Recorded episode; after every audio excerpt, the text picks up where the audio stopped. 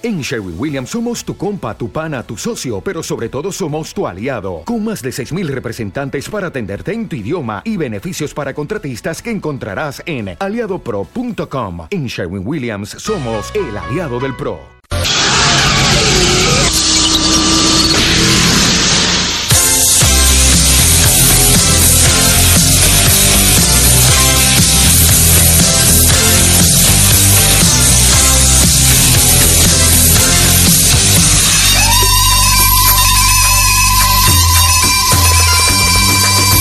Bueno, y con esta sintonía un jueves más aquí en la hora del taxi en Libertad FM, pues os proponemos en papiro y pergamino, pues en esta ocasión aproximarnos a un ensayo. Os lo recomiendo, muy interesante. El proceso de la civilización, publicado en 1939 por el exiliado alemán judío Norbert Elias.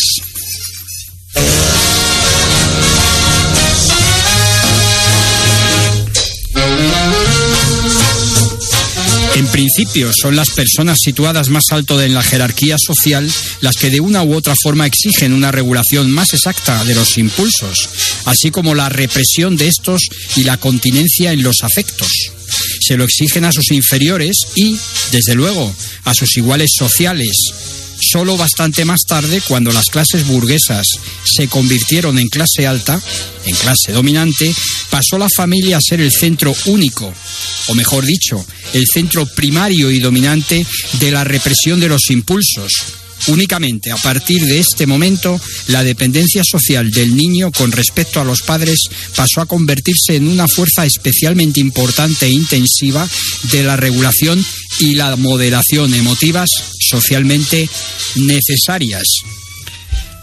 Es, es indecoroso sonarse la nariz en el mantel, ya que este sirve para limpiarse las manos. Es de mala educación escupir en la mesa o sobre ella durante la comida.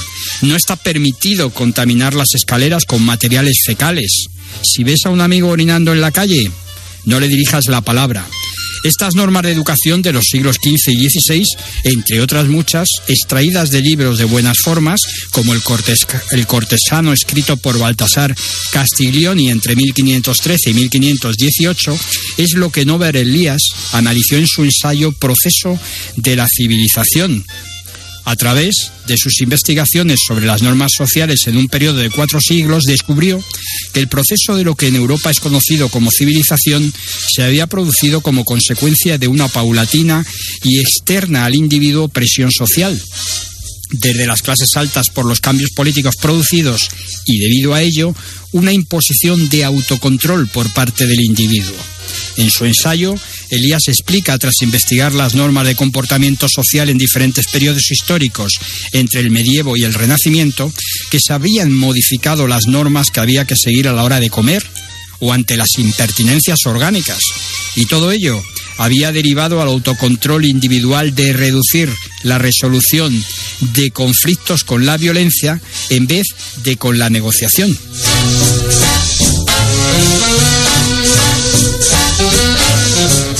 Durante muchos siglos no se daba por sentado que cuando se solucionaba el conflicto, evidentemente por la fuerza de la violencia, no hubiera que cortarle la nariz o las orejas al vencido.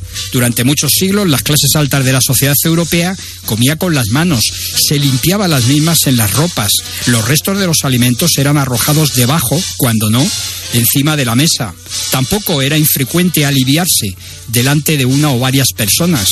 En definitiva, el umbral de lo reprimible en cuanto a comportamiento social se refiere era prácticamente inexistente y, por supuesto, la esfera privada era algo desconocido.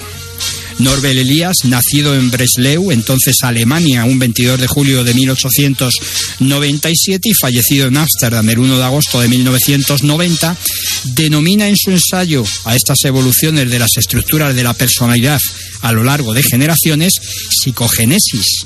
Elías conexiona el hecho de usar tenedor en vez de las manos o que negociar en vez de liarse a mamporros es producto, entre otros aspectos, a la relación cortesana de las monarquías absolutistas, en las que cada vez se concentra más poder en menos manos, por lo que es importante agradar a aquellos pocos que ostentan dicho poder.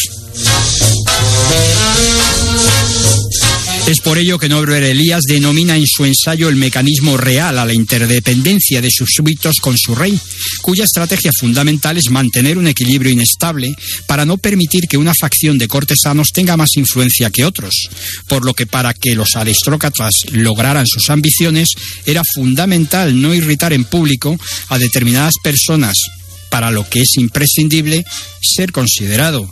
En definitiva, Elías nos explica majestuosamente cómo el caballero de la nobleza medieval se transforma en aristócrata cortesano afectado al que tratan de imitar las clases bajas. Molière trasladaría dos siglos después a los escenarios un espejo de esa realidad.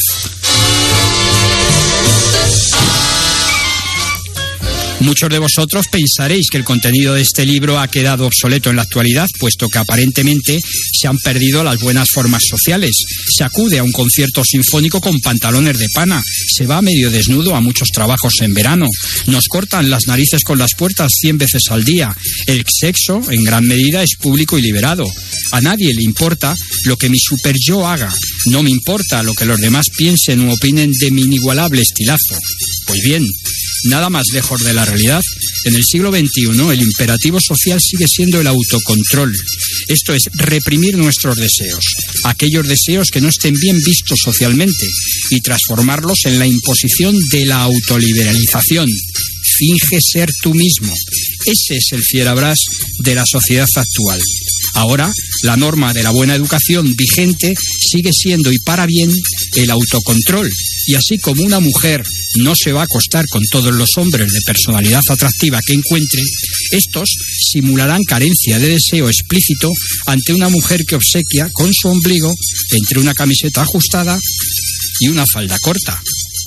En el libro mencionado anteriormente, el, el cortesano se puede leer. La costumbre tiene mayor fuerza que la razón para introducir en nosotros cosas nuevas y destruir las viejas. O como escribía Adolf Friedrich von Kirchner en 1788 en su manual sobre el trato entre las personas, solo quien domine las formas podrá jugar con ellas.